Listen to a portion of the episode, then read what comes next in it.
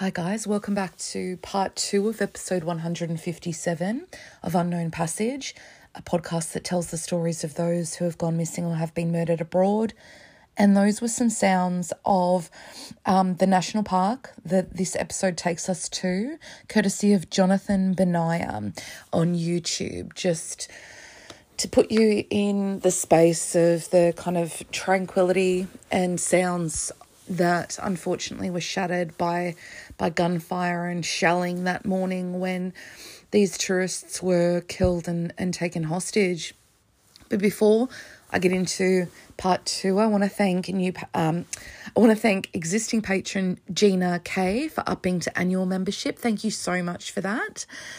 So I'm going to get straight into it because I have a lot to get through on this episode, and it took me a lot to put this all together because it was kind of a jigsaw of a bit from that source and then they don't mention that and a bit from that source. So where we left off, I talked about um, the Bwindi National Park in Uganda. I talked about um, the tourists and why they were there, mainly gorilla trekking. So you have to listen to part one if you haven't. And then I talked about how the tranquility of the Buhoma camp, where everybody stays when they're doing this trek in the Bwindi National Park, um, was shattered by basically a blitz attack by, at this point, people unknown or rebels unknown. And once Elizabeth Garland came out of her tent, and people were able to kind of get their bearings as to what was going on and speak to people who had been left behind and why they'd been left behind, which we'll talk about. And the Ugandan military was hot on the trail of these people. 31 tourists were now missing from the Buhoma camp and a number had been had been killed in the camp and it was now an international incident. The Ugandan government had suspicions of who was responsible for this from the get go. And they really were hot on the trail pretty much immediately because I talked about how this area is is quite heavily kind of guarded. But unfortunately, the area that goes into the Congo and into Rwanda, the border areas are essentially like a free for all. So at this point in time, 31 tourists could be walking, being marched towards Congo, or they could be marched towards Rwanda, and they just weren't sure. But they were given confirmation not long after when a group of rebels called the Rwandan Hutus took responsibility for this mass attack and abduction. And this chilled people around the world who knew who the Hutus were to the core because they had a recent history of being extremely violent, i.e., the Rwandan genocide of 1994. And that's why it's important to talk a little bit about the Rwandan genocide, although I will save a really deep dive of it for a future episode where I'll do Dian Fossey's case, who Gorillas in the Mist is based on. So, Uganda borders a number of countries. Uganda is entirely landlocked, but it has South Sudan in the north, and then Congo or the Democratic Republic of Congo is to the west. Kenya is to the east, and Rwanda and Tanzania are to the south. Rwanda, you may know for unfortunately one of the worst, what is seen as a genocide today, but unfortunately, world governments at the time, leading world governments did not see it as a genocide. Rwanda hit the headlines early in the in the mid 1990s due to the Rwandan genocide, which happened over 100 days in 1994. The Rwandan genocide, much like the Bosnian War, has always been an event that I've struggled to get a grasp on, um, as much as I've read about it and seen movies about it and watched documentaries about it. I've always struggled because it's such a it's such a complex issue, much like I talked about recently on the Brice Teton episode in Europe. I also just want to say really quickly, I realised there's an episode of Locked Up Abroad on this, and I was shocked because Locked Up Abroad is like my favorite documentary show ever. I've never seen this episode as far as I know. I have not watched it because I haven't been able to get access to it and I probably won't watch it. I only found out right before I recorded it that there was an episode. So I do recommend Locked Up Abroad. I think about certain episodes all the time. I thought about it putting this this particular episode together actually certain things that people did to get away from the rebels or you know feign illness to get away from them and things like that and it brought up memories of episodes of Locked Up Abroad that I've seen. But back to Rwanda. Over 100 days in 1994, over a million Rwandans were killed in essentially what was an ethnic cleansing. Um, Rwanda already had a turbulent history regarding ethnic tensions. So, Rwanda as a nation was mostly split between two a majority and a minority ethnic group. You get this, we talked about this on the Annecy shootings with Iraq. We talked about this with um, Serbia recently. And Rwanda is similar. They have the majority Hutus and they have the min- minority Tutsis. And the BBC did quite a lot of work, including The Guardian.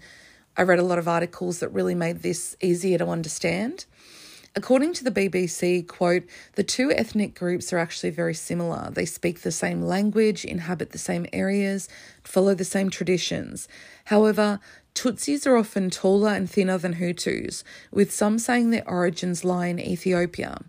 When the Belgian colonists arrived in 1916, they produced identity cards classifying people according to their ethnicity.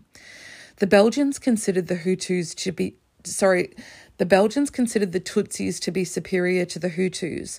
Not surprisingly, the Tutsis welcomed this, this idea, and for the next 20 years they enjoyed better jobs and educational opportunities than their neighbours. Resentment among the Hutus gradually built up, culminating in a series of riots in 1959. More than 20,000 Tutsis were killed, and many more fled to the neighbouring countries of Burundi, Tanzania, and Uganda. When Belgium relinquished power and granted Rwanda independence in 1962, the Hutus took their place. Over subsequent decades, the Tutsis were portrayed as the scapegoats for every crisis. Unquote. So, Uganda offered Tutsis refugee status over these decades, and a peace accord was actually signed in 1993 that essentially became pointless. But in 1994, the plane of then Rwandan President Juvenal Hab- Habira Hab I did have it right, guys. Habyarimana was shot down over Kigali Airport, which is the capital of Rwanda. This happened on April 6, 1994, and the country immediately erupted into violence. The president was a member of the, um, the majority Hutus. Almost immediately, the Presidential Guard ordered revenge on the Tutsis and any minorities. The opposition was murdered, the political opposition, and the slaughter of both Tutsis and even moderate Hutus began. As is always the case with, you know, recruiting in genocides or wars across the world, boys and young men were recruited almost immediately to join the ranks um, to bolster numbers forming militias and hunting and butchering anyone perceived as the enemy. The BBC, quote, encouraged by the Presidential Guard and radio propaganda, an unofficial militia group called the Inter Interahamwe, meaning those who attacked together, was mobilised. At its peak, this group was 30,000 strong. Unquote.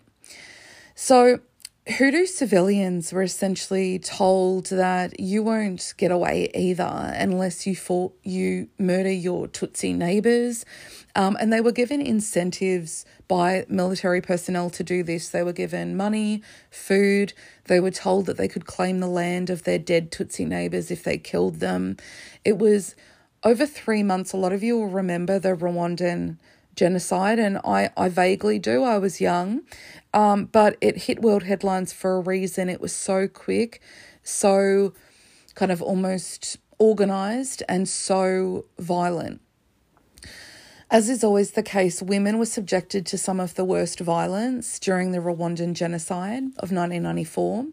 Women were gang raped, raped with spears and gun barrels. They were held as sexual slaves or sexually mutilated. According to Human Rights Watch, quote, these crimes were frequently part of a pattern in which Tutsi women were raped after they had witnessed the torture and killings of their relatives and the destruction and looting of their homes. According to witnesses, many women were killed immediately after being raped. Other women managed to survive only to be told that they were being allowed to live so that they would die of sadness, unquote, which just hit me so hard you can live because you'll your life will never be the same again because we've killed everybody in your family, all the men, your sons, your husbands. By the end of the Rwandan war, 70% of the population of Rwanda that was left behind were women because so many men were just murdered.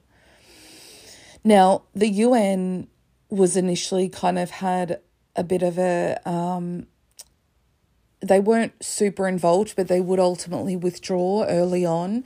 This was after 10 UN troops were murdered, and the withdrawal of the United Nations would be something that people would talk about even today for, for good reason. In the July of 1994, after 100 days of murder and violence, the capital of Rwanda, Kigali, was recaptured um, by the the Tutsi minority, and a ceasefire was declared. And now the Hutus were being hunted because they'd participated essentially in a genocide against the Tutsis. An estimated 2 million Hutus fled across the border to Congo, which was then known as Zaire. So they then brought all of their drama to the Congo, and since up to 5 million people there have died at the hands of the Hutus. And a Congolese Tutsi rebel group still remains active today. They refuse to lay down their arms and call a ceasefire because they would say that they would then be at risk of genocide because of what's happened in the past. So, how does Uganda come into this? The Guardian explained Uganda's role in the Rwandan war and the overspill from it in an article from 2017 that I have to shout out because it was so long and so detailed. It was about 5,000 words, I think, um, from a journalist called Helen Epstein, and it's titled America's Secret Role in the Rwandan Genocide. Quote, Three and a half years before the genocide, a rebel army of mainly Rwandan Tutsi exiles, known as the Rwandan Patriotic Front, or RPF, had invaded Rwanda and set up camps in the northern mountains. They had been armed and trained by neighbouring Uganda, which continued to supply them throughout the ensuing civil war, in violation of the UN Charter. In Uganda, a new generation of Tutsi refugees grew up but they soon became embroiled in the lethal politics of their adoptive country.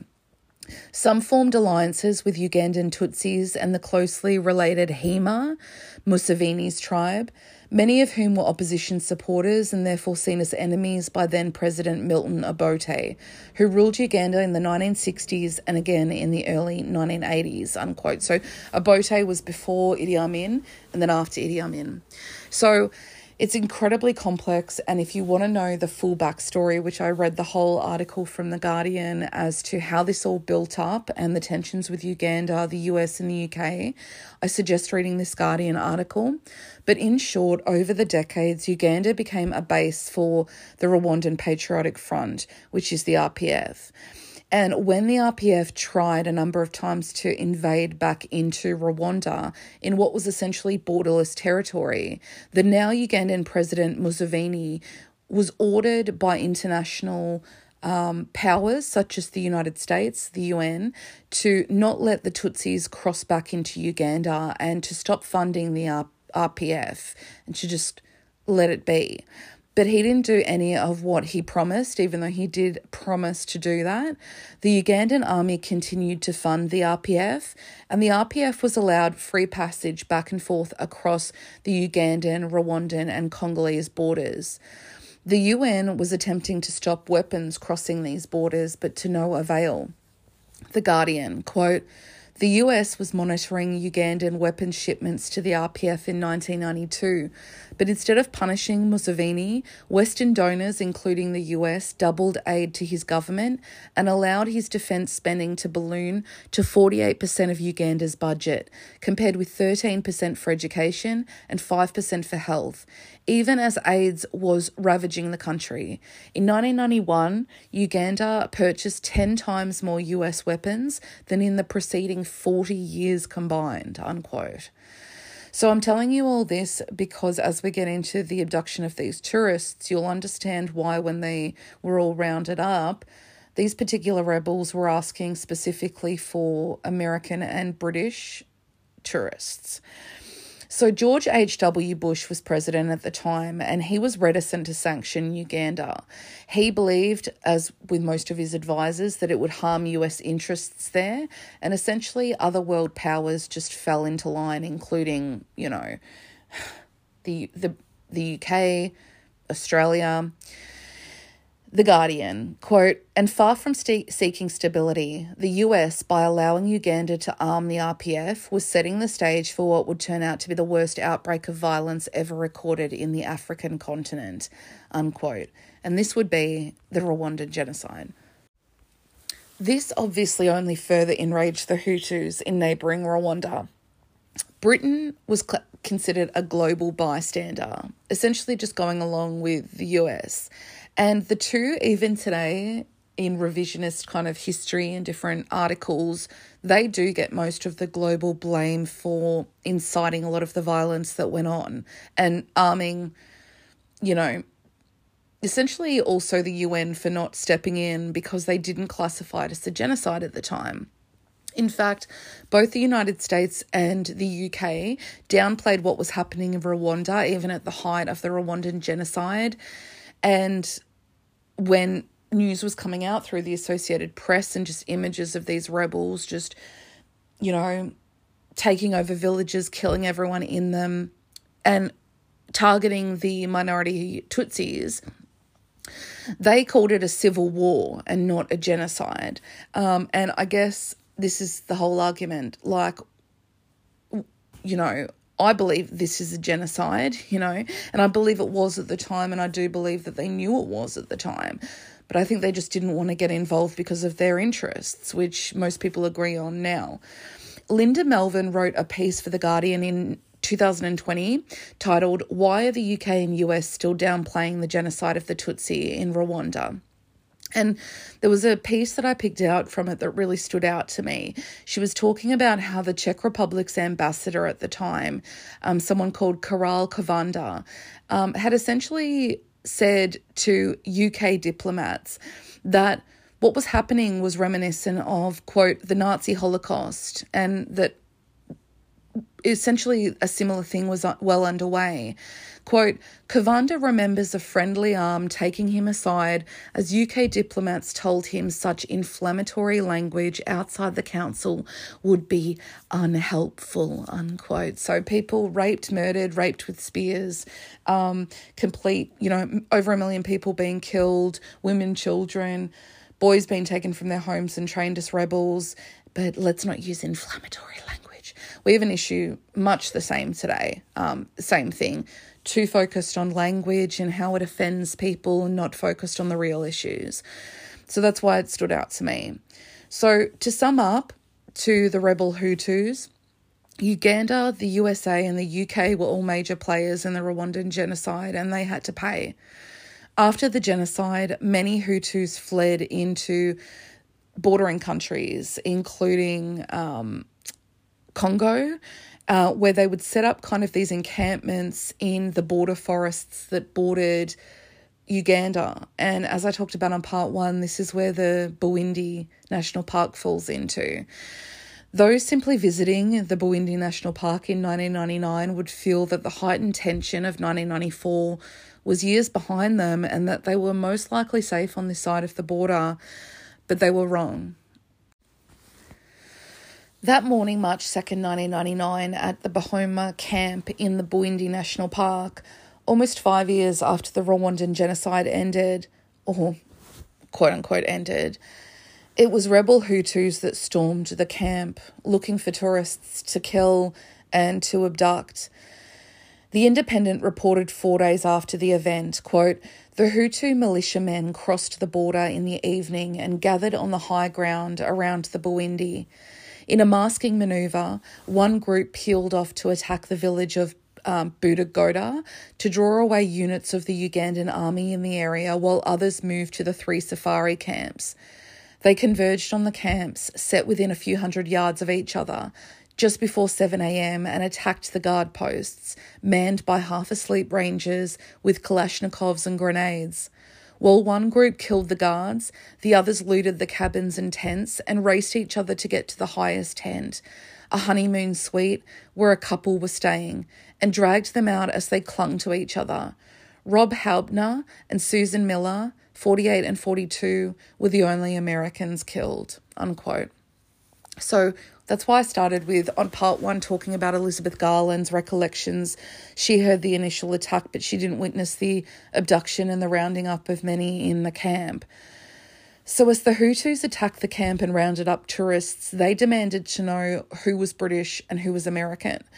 They were leaving French tourists that were there behind, you know, Dutch tourists, British tourists, but they essentially were looking specifically for Americans or British, and they immediately killed many of those who were either game wardens who would be armed or Ugandans who were working on the site.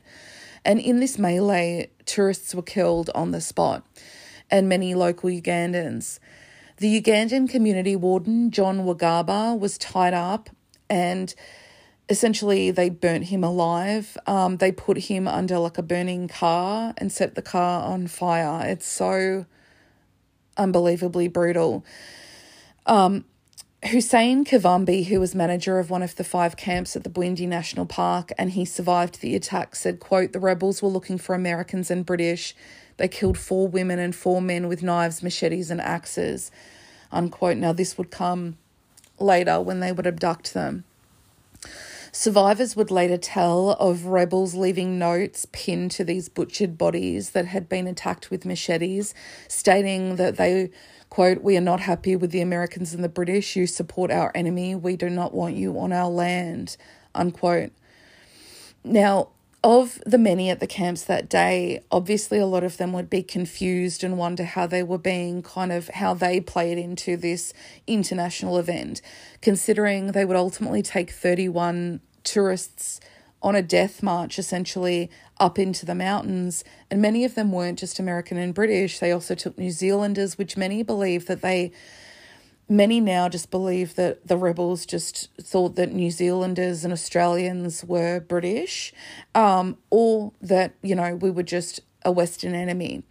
So essentially, most of the survivors say that even if they were had dressed with their shoes on, they were told to take their shoes off, and they were then told to march deep into the forest towards the Congolese border, leaving the camp and its remaining survivors left behind awaiting help and they would be forced to march for about 10 hours barefoot towards the border mountains of the Congo, essentially aiming to reach the mountains where these Hutus that had been hiding out there had encampments. Um, they took New Zealanders and Australians, Swiss, um, six Britons, three Americans, and a Canadian were amongst those kidnapped. Kidnapped, but there were other nationalities, and we don't have a list of every single person kidnapped. People would slip off from the group as they were marched single file through the jungle barefoot. Bear in mind, they're barefoot because they've been told to be. Meanwhile, they're being told to hurry up. So, even though it's hard to get a definitive list of people taken and who survived, I have managed to finally narrow down who was killed because most sources don't list all of them. For instance, British sources will only talk about the British victims, the New Zealand Herald will only talk about the Kiwi victims, the American sources will only talk about the American victims. So essentially, I'm going with what I've wrapped up, which is in line with what the Associated Press said. And they said that 31 were taken initially, 17 would escape into the jungle to make their way back to the camp, all were freed afterwards. And 14 more of that group were then frog marched through towards the border with the Democratic Republic of Congo. Of these 14 left, eight of these would be killed, while the remaining six would be released. Now, this is where a hero comes in, which I just love this guy. I went off and looked and read about him because he is the guy that you want in this situation. And his name is Mark Ross, and online he goes by Mark C. Ross. And he was 43 at the time, and he's from Arkansas originally, but he's lived all over Africa for decades. I kind of think of him as an Indiana Jones type. He has like a mustache he looks like just a really trustworthy guy. I know Indiana Jones didn't have a mustache. You don't have to correct me. I love Indiana Jones. Um, and he would essentially be crucial, I think, to securing the release of the final six. Everybody who survived said if it wasn't for Mark Ross, they would have been killed. Um, and he's just a hero. So at the end of this, I will shout him out. But as the group was moved through the forest, some sources say that the rebels were initially like oddly sympathetic towards, particularly like women in the group. So, one woman who was kind of, she didn't have her glasses and she couldn't see. And so she said, oh, I don't, I can't see anything, and I'm barefoot as well. And so they let her like drop back. And then another one who was an American woman in her 50s, really smart. She was, I think, 54. She was with a friend of hers on the trip and she feigned an asthma attack. And they kind of took pity on her and they said, All right, you can leave with your friend and walk back. So these two older women were able to make an escape. Some would slip away undetected into the jungle, while the ones that were killed were taken away from the line for no obvious reason. Their bodies would later be found essentially in the worst possible way you can imagine. But it seems that this initial patience with some of the older women in particular wore thin for these rebels, and they began massacring those that couldn't walk fast enough. The survivors left behind didn't witness the killings from what I could find. They would essentially, because there's like a hundred men walking with them from this rebel group, and they had them throughout the group, but they were walking single file. People were able to drop off or kind of escape in dribs and drabs, but they when somebody would start to piss them off, they would essentially just have one of the men or two of the men take those people into the trees, into the forest, away from the group. And the group wouldn't see what would happen next, but when the bodies would be recovered, like we would know. Uganda's army at this point was attempting to pursue them, but they said that the rebels were just moving too fast in order to catch up with them. So, the Americans that I talked about earlier, Rob Hauptner, he was 48, and his wife, Sue Miller, was 42. They worked for Intel, um, Intel Corp in the United States. And they were actually on the tour group of Mark Ross, who ran a tour group for at the time, I believe he was working for a British tour group called Abercrombie and Kent, but that ran tours to the Bwindi National Park. So he had four people in his tour group at the camp at the time. And when the initial attack happened on the Buhoma camp, he was up and kind of a, about already that morning because he was getting ready because he had you know, a group to get ready for that day. And he went to his four American tour group people in their tents and he told them to stay put. It was in two separate tents. Now, Rob Hauptner and Sue were in one, and there was an American couple in the other. And the unfortunate thing was, as Mark Ross would later say, Rob Hauptner and his wife Susan Miller would actually, they would have gotten away had they just followed what he said to do, which was to stay put in their tents, um, because Rob, Mark Ross essentially ran to the main, the main guard shack at in order to arm himself and to call for help. And the other two that survived would slip out the back of their tent into the jungle and hide in the jungle until help arrived. Whereas Rob Hauptner and Susan Miller followed Mark Ross, who was then rounded up by this rebel group, and they were marched into the jungle. And and they were two that could. They don't say exactly what happened to them, but essentially what I've been able to put together.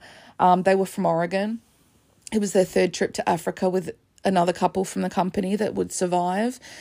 And they couldn't keep up and they were taken into the jungle and they were essentially like, um, like m- murdered with machetes, essentially. Now, Mark Ross was a bush pilot. This is why he's like an Indiana Jones figure to me. He is a true hero. Um, he's an all round badass. He's in like, he's probably like late 60s now. He's still out there, thank God. Um, at, he was 43 at the time. Because he'd lived in Africa for so long, he spoke a number of different languages, including Swahili. So he was able to speak to these Hutus, which kept them up the front with him. And he became kind of the unofficial spokesman for the group. He said later, quote, they started interrogating me loosely about what the war in Congo was about and what I was going to tell people when I got back. It seemed like an angle we could use to get out of this. So I said, why don't you write down what it is you want to say and we'll take it back, unquote. And ultimately, this is what would secure the release of the final six surviving people in the group, um, which is just amazing. Um, so essentially, he said at one point, Mark Ross said as they were walking, um, a number of a couple of women who ended up, I believe, being the New Zealand victims I'll talk about, two young women on a trip together which is just is just terrible. They were in their late twenties. Um, he said that at one point they had been taken by guards from the group and told that they were going to be taken back to the camp and let go. And he honestly like took them on their word that that's what was going to happen. And then he said when they were able to at the end secure the release of the final six and trek all the way back into camp with Mark Ross leading them, he said, quote, we came across this first set of bodies. The women that we'd been told would be escorted back had been killed on the spot. It looked like one was raped prior to being killed, unquote. And these were the two New Zealand women I'll talk about. Stephen Roberts, he was from Edinburgh originally, but he was actually living in Melbourne at the time and had been for a long time. But he's always considered a British a British victim, although his whole family lived in Australia. Um, and he, I believe, was an Australian citizen, and I guess he could have used that to get out of it, but he was probably travelling on a UK passport. He had left his job at an, at an electrical store to travel the world um, and to visit the Bwindi National Park um, after seeing gorillas in the mist in the late 80s. Um, and he was he was killed with a machete. 23 year old Mark Lindgren was the other British victim. He came from St Albans in England. He was a former Nottingham University student. He was two weeks into a final three month holiday before returning home to start a permanent job in the UK. His parents described him as kind hearted and generous, and he was one of the eight killed on this death march. There was also Britain Mar- Martin Friend, who travelled to Nairobi uh, two weeks earlier in Kenya to meet up with his friend Gary, and then the two would head off to Uganda to do this particular trip to see the gorillas in the Bwindi National Park. Gary, his full name's Gary Tappenden, he would survive. And while Martin Friend's family couldn't obviously speak after the event, Gary's father did about Martin and he said, quote, it is so unfair. He was so young and so full of life. He was a smashing lad. He was happy and cheerful and so much looking forward to this trip, unquote. Um, he also went on to say, quote, Gary told us he feared for his life and he said that he thought he was going to die. Gary is still very tearful and shaken up. He has not really told us anything he has been through, unquote. And this was in the days following um, them you know, returning to the camp. And obviously, Gary Tappenden likely saw the murder of his friend, which is just in the worst possible way. Um, now, there was also the two other victims were were actually New Zealanders, and New Zealand's not a global power. And you would think, why are they embroiled in this? Why were they taken? I think they were just collateral damage.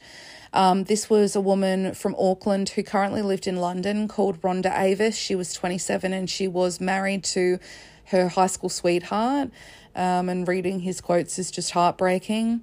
The other one was Michelle Strathern. She was 26 and she came from Timaru in New Zealand. Both these were the two women that were everyone was told they would be taken back to the camp safe and they were then just murdered in just a horror just just horrific, and one of them was raped, it looked like. Um, they don't go into details of that, and I'm kind of glad they don't. Rhonda's dad told the New Zealand Herald, quote, she was warm, selfless and caring person with a passion for adventure and travel. Recently her mother asked her, Aren't you sick of travelling? And her answer was never, unquote. Michelle Strathern's family could not speak at the time. Um, they asked for privacy, and even today, as these events continue to spill over into 2023, um, they've only really become vocal as a result of events I'll talk about shortly. So, Rhonda's husband would survive the attack and would go on to try to put his life together. So, I found a story through the BBC, which is quite incredible, really. This was the survival story of a woman called Daniel Walters. She was a flight attendant, a Swiss flight attendant. Um, and she, it's just some people's lives, what they're dealt. It's hard to fathom. Dania had been a Swiss, she was in her late 20s. She'd been a flight attendant for Swissair. And the year before that this event happened, she had lost a, pretty much a huge number of her friends and colleagues on a plane crash of Swissair Flight 111 that crashed the year before. And there were no survivors of that and she had had to take, you know, time off work. And she was really reeling from this because Dania had been on standby to work on that particular flight. And as fate would have it, she wasn't called up to work on it, and her life was spared. Um, just a strange twist of fate. Dania was on the trip to Uganda to see the gorillas in their natural habitat and to do something incredible and to heal from this horrible event when she was taken hostage in this situation. Um, now, Dania speaks French, and she was talking about how when the groups were rounded up, and they left French tourists behind because they didn't consider the French particular enemies of them. Um, she could have easily just spoken French and showed her Swiss passport and, you know, said, I speak French, I'm not involved in this, and being left behind. But she was on the trip with friends and she didn't want to leave her friends. So instead of speaking French and being left behind at the Buhoma camp, she spoke English in order to go with her friends. And she's such like an admirable, amazing woman. It's interesting the choices you make in that moment, you know. She, she her it wasn't her option was fight, not flight or freeze, which is so interesting to me. She's such an interesting woman. She she she'd make a great flight attendant in an emergency situation. So while they were walking, she said, quote, two of my friends were taken to one side. I pleaded that one of the men was my brother and to let him stay with us. That was the last I saw of them, unquote. Now, these were the people on her tour group, and while she doesn't name who they were, I believe they were the British ones I talked about earlier. He wasn't her brother. She was just saying that to try to get them not to take him away and kill him. But despite this, she, like Mark Ross, still had this wherewithal to try to take what a lot of experts say try to get the enemy on your side. So Danny was chatting to them despite seeing all of this and experiencing all of this. She was talking about pop music with them, with one of the gorillas who was into pop music. And it just shows that we all have these funny threads in common with people. And when they had looted the camp, they'd taken all kinds of different stuff and they were going through like their, you know, their looted treasure and they were asking her what things were and they pulled out a deodorant stick, which I imagine living in the mountains of the Congo, they were not familiar with Rexona. And they were like, What's this? to Dania. And Dania was explaining how to use a deodorant stick. It's just, it would be so um it'd be an out of body experience. Like I'm having this conversation while this is happening around me. Danny would ultimately credit Mark Ross for saving her life and for securing the release of the final six in that group, which included her. And so does Gary Tappenden, whose friend Martin unfortunately was killed. Ultimately, just to kind of shore up the fact that Mark Ross is Indiana Jones, um, the Arkansas Indiana Jones, once they the six survivors were sent back and for whatever reason i can't get into the psychology of these these rebels um, and they continued on to the congo and they sent them back and mark ross trekked with them for like eight hours back to the nearest camp where they all had to sleep in a tent together that entire night and wait for help. When they got to that park they found a plane and because he was a bush pilot he was able to start the plane with a pocket knife and get them to safety. If he's not Indiana Jones, I don't know who he is. Now, Mark Ross would say that as they walked back, that's when they came across five of the butchered bodies on the path um, because it's so thick the terrain that a lot of the um, rebels were sent ahead to hit through this thick terrain and vegetation with machetes. They were also obviously using these to kill people. And when they came across these bodies, what Mark Ross saw and what the other survivors saw is super important because it clashes with what the Ugandan police spokesman later would say happened. Um, Mark Ross said, quote, the ones I saw had their heads crushed in and deep slashes, unquote.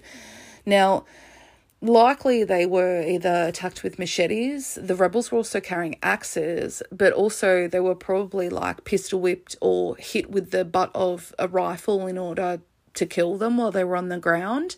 Now, later on, the police spokesman for Uganda, Eric Nagami, would say that actually these five tourists were killed in a gun battle between the rebels and Ugandan soldiers during a rescue operation where the Ugandan soldiers got really close to securing their release, which is not the case. We we know that's not because what the survivors saw these people were attacked like with machetes. So it's obviously the Ugandan police spokesman like trying to downplay how violent this attack was because this would later affect tourism in a big way for the Bwindi National Park and for gorilla tourism. And this is going to affect a lot of people in a roll on effect. And this is the most common thread throughout this whole podcast governments, you know, or spokespeople trying to, you know, protect tourism at all costs. That's generally the same thread that runs through every story. The Ugandan military would ultimately kill a number of these rebels and catch quite a lot of them. Um, at one point, there was a shootout where they killed 15. Many of them would escape back into Congo um, and are still on the run today. The bodies of the eight killed were recovered and flown home to their respective countries. And Mark Ross now lives in Kenya. He lives in Nairobi. I want to give a shout out to him and his website. It is markrosssafaris.com.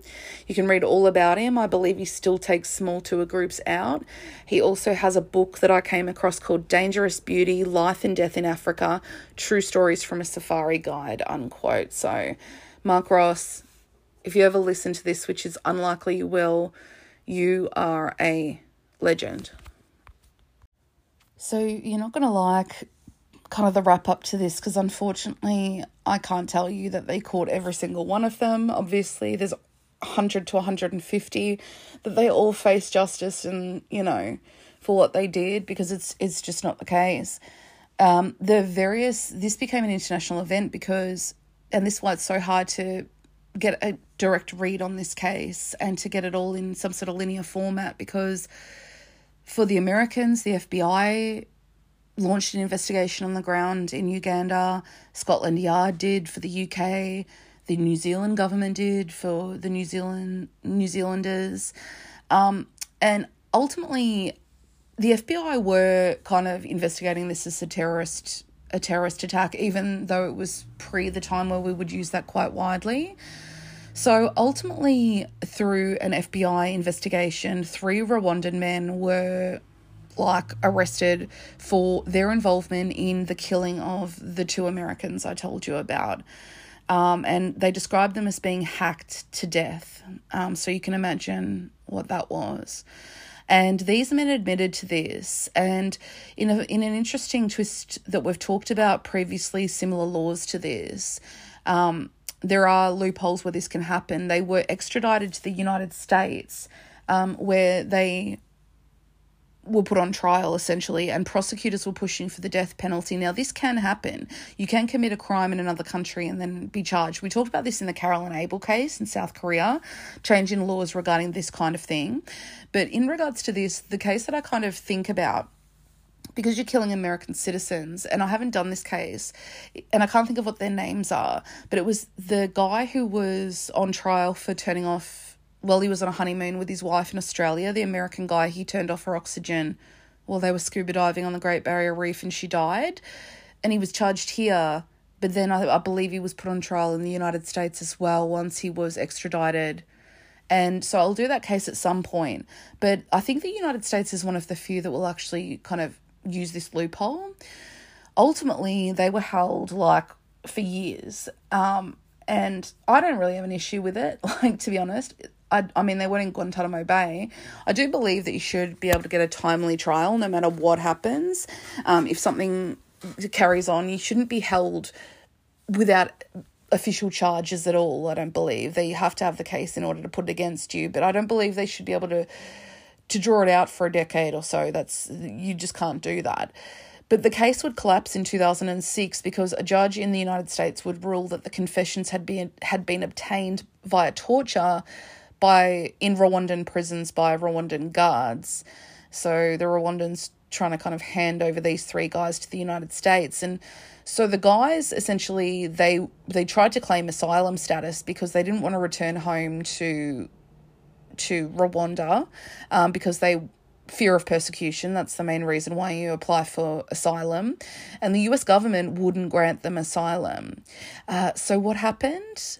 Um, they were in immigration detention. And then a couple of years ago, or a few years ago, they were resettled in Australia. Um, we had a refugee swap deal um, between then Obama, president, and our then Prime Minister, who I think most agree was just a complete waste of space, Malcolm Turnbull. And Malcolm Turnbull just said, Yeah, let him come here, no worries. He said, Yeah, we've done background checks on all of them, even though they were, you know, rebels and violent, and regardless of if they did this, they did other qu- crimes. Um, and he said, um, I found a quote where he said, We just don't take them if they come in on boats. So, anyway, they're here now, um, and obviously the parents of uh, the Australian Scottish Scottish born Australian victim are not happy. They've been very vocal in recent years. The New Zealand victims think it's grotesque. Uh, the American victims' families it sickens them, um, and so for some reason they're out here and and enjoying the fruits of the fruits of Australia. Um, so, I mean, whatever, I have nothing to say on that. Um, I'm sure that they were in prison in Rwanda, you know, they were Hutus. Um, I'm sure they'd done atrocities and now they could be living next door to me. They could be living next door to the father of um, the Scottish born Australian victim who, you know, now lives in Perth. I mean, you're not allowed access to where these people live. You're not allowed to know where they're resettled. So they just get a whole new life um, a couple of years ago, and I can't really get a read on if this is still current because it's so hard to get an up to date source on any of this. It, people were just languishing across the world for decades, you know, um, in prisons, waiting trials, and in immigration detention, and some of them are in in refugee camps in in Uganda. Some of them are in prison in Uganda. Some of them are in prison in Congo. Some of them are in prison in Rwanda. Um, one man just a couple of years ago, the last read I had on it, he was in detention in Florida, refusing to go back to Rwanda for fear of persecution. Now, before I kind of wrap up this case, because that is pretty much it, I came across, you know, this this article when you when you search for this case, and I, I kind of glanced over it, and then I thought, mm, and then I came back to it, and I wanted to include it because not that I believe it at all, but there are people who are from Rwanda who participated, you know, who were members of the RP, um, the RPF and things like that, the Rwandan Rwandan Patriot Front, who believe that essentially that this was not perpetrated by Hutus at all. This event, and that there, in fact, it was perpetrated by other people. And I'm going to read you this guy's letter that he open letter that he wrote to the families of the victims and to the survivors as well. And then I'll discuss it kind of afterwards. To the families of the Bwindi Jungle Massacre of March 1999, allow me to first and foremost extend my heartfelt condolences for your loss. You have not only lost irreplaceable family members, but you have also been denied of the truth regarding what happened in Bwindi in March 1999. My name is Noble Marara. I am a former soldier of the Rwanda Patriot Army, 1991 to 2000. I served in President Paul Kagame's Presidential Guard Unit. I've written extensively about my experience in the RPA. Sorry, I called it the RPF earlier. It's the RPA, Army, not front. And then he writes, You may want to read my book, and he links to an Amazon link. So this is where, you know, he's trying to I get he's trying to build up the fact that I'm a legitimate person, like trying to build legitimacy. But when you start like promoting something, you lose me a little bit, but I'll continue. Although you may be inclined dis- to dismiss my intervention in this matter, like those who have been misguided into branding me as another disgruntled element, I challenge you to take a closer look at the version of what happened by the Rwandan authorities that I say you were cleverly deceived into believing. In August of 2012, Inyenyeri News Group raised the alarm over the massacre of tourists in Bwindi. He's got a lot of spelling mistakes here. I continue to think, as we wrote in this article in 2012, until proof of the contrary, that Kagame was behind the killing of these tourists in Bwindi National Park, which was prominently featured in Western media. That the RPF, see, he calls it RPF there, so I'm not totally wrong, immediately blamed it on the Intera Interahamwe, which is the Hutu Hutu rebel group, and so did the Western media. Even though it was clear that the crime had been committed by RPF soldiers dis- uh, disguised as Interahamwe.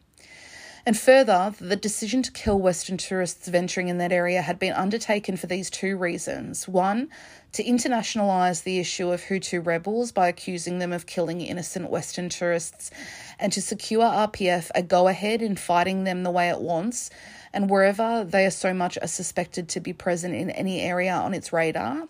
Two, RPF suspected some Westerners of sympathising with Hutu rebels and disclosing to them the positions of the RPF. Moreover, the presence of foreigners near an insurgent area was hindering RPF operations, covered up as counter-insurgent operations. I'm still astonished to see that the events as recounted by Rwandan authorities, including the alleged torture of witnesses who were extradited, taken through the American justice and immigration systems, and now resettled for some in Australia, is still taken for truth with no further questions asked. It would be a source of serious embarrassment for the powerful countries involved were they to acknowledge having been duped by Rwanda for so long but the truth is that justice has yet to be served, and the fa- the truth is still owed to those who lost their loved ones to this additional political ma- manipulation and deception that Mr. Kagame has mastered. These events in Bwindi gave Mr. Kagame the perfect excuse to justify his subsequent occupation of the mineral rich regions of the EST of the Democratic Republic of Congo under the guise of hunting for Hutu rebels for years until the defeat of his de facto de facto proxy rebellion, the M23, Noble Marara. So there's a lot in that, and I'll be I'll be honest. When I was putting this together, I I thought there was just such a lack of information for such a major international incident that I started to get a little bit conspiratorial. I wondered, you know, for myself, why I couldn't get just like basic information on on victims and things. He's not disputing the fact that it happened. I'm not disputing the fact that it happened. I believe that it went down exactly the way I've told you it went down. But what he's saying is that someone else entirely was behind the killings um, for obviously other purposes. And a couple of the things that he mentioned in that did kind of come to fruition, although a couple did not. So it's totally up to you what you think, but I go back to Mark Ross, who doesn't have skin in the game. He's an American who's lived in Australia, um, in Africa for for decades. Um, he survived it. He spoke to them um, in Swahili, to the other vic- the other survivors who witnessed what they witnessed. Um, they witnessed them, you know, taking responsibility, pinning literal notes on the dead bodies saying why. Now, this guy, Noble, kind of says that it was a setup, that they were pinning it on saying, yeah, we're the Hutus and we're pissed off, where in fact it was, it was, you know, um, someone else entirely. You know what I mean? Um, so he says it's the RPF. Um, and to kind of clear out this region, I mean, you know, I'm always open to reading these kinds of things. But in this instance, I, I do believe it went down the way that I think it went down, at least, and how most survivors do as well. Um, but yeah, I mean, you can always read his book if you want to know.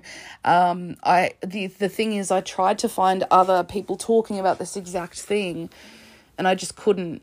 Um, and of course, he's going to have his own reasons for saying these kinds of things. A lot of them may not be honest either. I can't just take it on his word. Just some guy writing a letter who says he served when he may not have.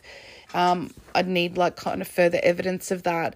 Um, I guess what he says about internationalizing the issue of Hutu rebels and kind of pitting the blame on them is something that you could kind of consider because um, this became an international event comprised of so many different nationalities, victims, and it would be the ideal way to do that. Um, but also, I just walk away thinking this whole thing seemed so. Um, initially, it seemed so organized when they attacked they did this blitz attack on the camp, but then everything following on seemed so disorganized. It's like they didn't even have a plan. And I believe that if this was kind of organized by Rwanda, you know, in some sort of government conspiracy, it would have been way more organized. Uh, do you know what I mean? And they um, they wouldn't just be letting people randomly go and, you know, talking to people about deodorant sticks and then at the end letting some American tour guide talk them into letting everybody else go. Um, I think it would be would have been a lot more organized than that. So that's kind of what I think anyway. Um, so that is the end of this week's episode. Thank you so much to Rich for requesting this case. It really got my brain going and I had to learn a lot of new stuff. Um, and now I'm going to give you a couple of world headlines. So the first article kind of sent me on a bit of a random wormhole on Google um, because it, it interested me for a number of reasons. Um, the headline, and this is from the Daily Mail, the 28th of February, quote, Best chef in the world, Guy Savoy, is mysteriously stripped of a Michelin star at his Paris restaurant. 20 years since best friend Bernard Loiseau took his life after he dropped a rating, unquote.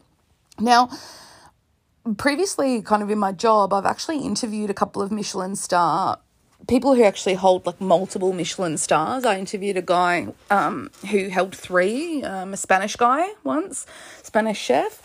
And so I understand kind of what goes into it um, and how stressful it is, but I didn't I didn't fully kind of grasp that once you got the stars, you have to retain them. You're not just given them forever. Now, this article was mainly about Guy Savoy, who's he's his restaurant in Paris has dropped a star. It's gone from three to two, and it's like pissed him off big time. He's had three star status since 2002. He's named the best chef in the world for the six year running. He just got the accolade again. And then suddenly Michelin just drops a star and they won't give him an explanation. And when they do give an explanation, I couldn't even make sense of their explanation. It's kind of like a, everyone gets an award kind of mentality. Um, which is bad. um, everyone gets a certificate of achievement kind of mentality. Now, they still won't give him an explanation. And then I started reading the article, and it kind of went into how stressful it is to retain Michelin stars. They do these random audits of your thing. You have to, it's really intensive, like interviewing and um, really intensive kind of scoring system. How many times they have to go to your your place. I was thinking, I know that he took his own life. I'm familiar with that because I loved him and I've done multiple episodes on his life. But I was thinking Anthony Bourdain would tell these people to go and fuck themselves. He really would. If he'd had a restaurant that was given a Michelin star and they politicized the whole thing and it was no longer about food, I was like, I'd love to hear what Anthony Bourdain said about Michelin stars because he would have just been like, fuck off. This is not worth it. But then I started looking into the two people they mentioned in this article, including um, Bernard Loiseau, who had a restaurant, I believe, in Switzerland. And they dropped a star, would not give him an explanation. And he went and put a gun in his mouth and killed himself. And I was thinking, this is just a terrible organization. There's also another organization that's very similar to Michelin that I wasn't familiar with that I was reading about. And essentially, when Loiseau um, there was another guy who who took his own life. I was reading about. Um, because of the stress of retaining Michelin stars. And when he died, they took a star off him, despite the fact that nothing had changed with his restaurant or anything. And when they asked why, they kind of said, "Oh well, you know, like he, he he's he, we can't just because he's dead say he's the best forever. Kind of, it was a really strange remark. Um, and I, I just walked away from this wormhole that I was in on Google thinking Michelin is such a shitty organization. Um, and there's so much pressure put on these people where it's no longer about the food it's just this politicization of the food through an organization which happens with everything um, and you know ugh, just i might do bernard loiseau's story one time because i went off and read about him and it was just tragic and there's so many lessons in it you know and it's so sad and so avoidable because he actually openly said like that he would kill himself if they did that to jump to a story that's on the other end of the happiness scale, this was Sky News a couple of weeks ago. I actually screen capped it because it just made me laugh out loud. Um, there's quote there's a guy in the united states who's been to disneyland 2999 days in a row and he's taken out the guinness world record for the most consecutive visits to the theme park ever unquote so obviously i had to go and look up this guy i've never been to disneyland i've never been to the states I I hear from about people all the time who just go because there's bars there. I like and just go and chill out at these bars. I guess I, I can't really picture it, I suppose. But this guy, I went and looked him up. He's a military veteran. Initially, I was like, "That's the saddest thing I've ever I've ever heard." But then I actually felt sad for him because I feel like he's just lonely, and it gives him like a place to go to feel happy. And that's kind of what he said. He was like alone. He said it's better than sitting on my ass like at home. So this was before COVID. Essentially, he went two thousand nine hundred ninety five days in a row it kicked off because he was given an annual pass, which today is like fifteen hundred dollars or something. And He's given it as a gift for some reason. And he went, and then he just decided to keep going because it was 20 minutes away um, from his house in Anaheim. And he, he just goes all the time now. Anyway, he hasn't gone since 2020, um, after, but the lead up to that was enough to get him the Guinness World Record for the most consecutive visits to Disneyland ever. And he said, like, even during COVID, he would go and he'd wear like a mask. And he said, sometimes I'd just go for an hour and I'd just sit there. And he said, I'd meet people and I talk to people and everyone's happy there. And it really is the happiest place on earth. And I was like, as much as I've got issues with Disney and like kind of want to, like, kind of, a lot of choices it's made in recent decades. Like, this is one th- common thing that I hear from people. Like, how can you be unhappy when you go to Disneyland? And I think that's exactly what Walt Disney kind of tried to do when he he set it up. Like he didn't want that joy to end, even if you were an adult, that childhood joy. And so I kind of walked in being a bit bitchy about it, and I walked out thinking, "Oh, like that's sweet. I think you should." I, I actually walked away going, I want him to go again. I want him to be happy. All right, and this is the final one. Um, and this was actually in the news literally a couple of hours ago. Um, before I'm recording this, like it was actually it was the fourth of March yesterday. Um, quote: French authorities fear narco tourists could flock to Normandy beaches after more than two tons of cocaine washed ashore. So Normandy, famous for the landing, the Normandy landings. Now, what's you know coming up on the beach is not kind of heroes during a war. It's it's just massive, massive bags full of tons of cocaine. You can see pictures of it. This is like this. It's it's between these coastal towns on the Normandy coast that are super quiet and stuff, and these people are in like the center of a nightmare right now. A local prosecutor issued a public warning amid rising concern of narco tourism. Re- residents have also reported an influx influx of strangers in luxury cars visiting the area. Yeah, yeah. I wonder what they're doing. That's called a like. That's called a pickup, isn't it? Um, so these poor people are kind of um, in the middle of it, which I mean, it doesn't surprise you. This happens all over the world. It was just the pictures that drew me to it because it's like the beaches of Normandy and it's so quiet and it's still winter there, so it's like pristine pristine and quiet. And then there's just these massive bags of cocaine with like floaties attached to them. Um, and it has a street value of around 133 million pounds. Um, the public prosecutor talked about how there was a man who consumed cocaine that washed ashore um, on the western coast of France in 2019. And the mayor of the local town that's being hit with all these bags of cocaine says, quote, the sea brings us many things, but this is obviously very unusual. We've seen people arriving in 4x4s, brand new cars, or quad bikes on the beach, sometimes at dawn with head torches. it could also just be locals trying to um, see if there's any coke like that's arrived. Um, so yeah, more than 1,657 pounds or 600, 760 kilos of drug parcels were discovered on beaches including in La Porge and Cap Breton along the Atlantic coast in southwestern France. Um, that was last year. So keep an eye on that. Um, it's kind of bringing drama to locals that I'm sure that they're not really into. Um, and that was World Headlines. I hope you've enjoyed this week's episode and learned something. I, I sure have. Um, become a patron. It links off the website. The website's unknownpassagepodcast at gmail.com. no, that's a that is an email address. It's unknownpassagepodcast.com. Um, I'm not taking case requests at the moment, um, as I've said before.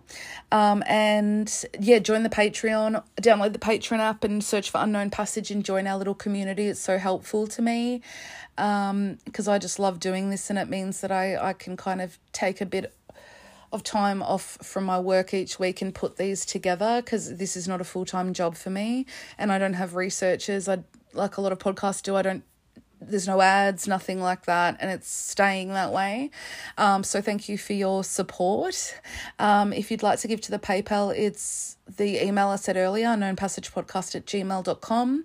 Um, leave a rating or review. If you're on Spotify, go to the main podcast page and go to the stars at the top and click five stars. I will be back next week with an all new episode. It will be a Patreon location request. Um, I've got a lot of really interesting cases for you this year that I'm really, really excited to do and, and to learn along with you. And I'll be back then. Have a great week, guys. All the best.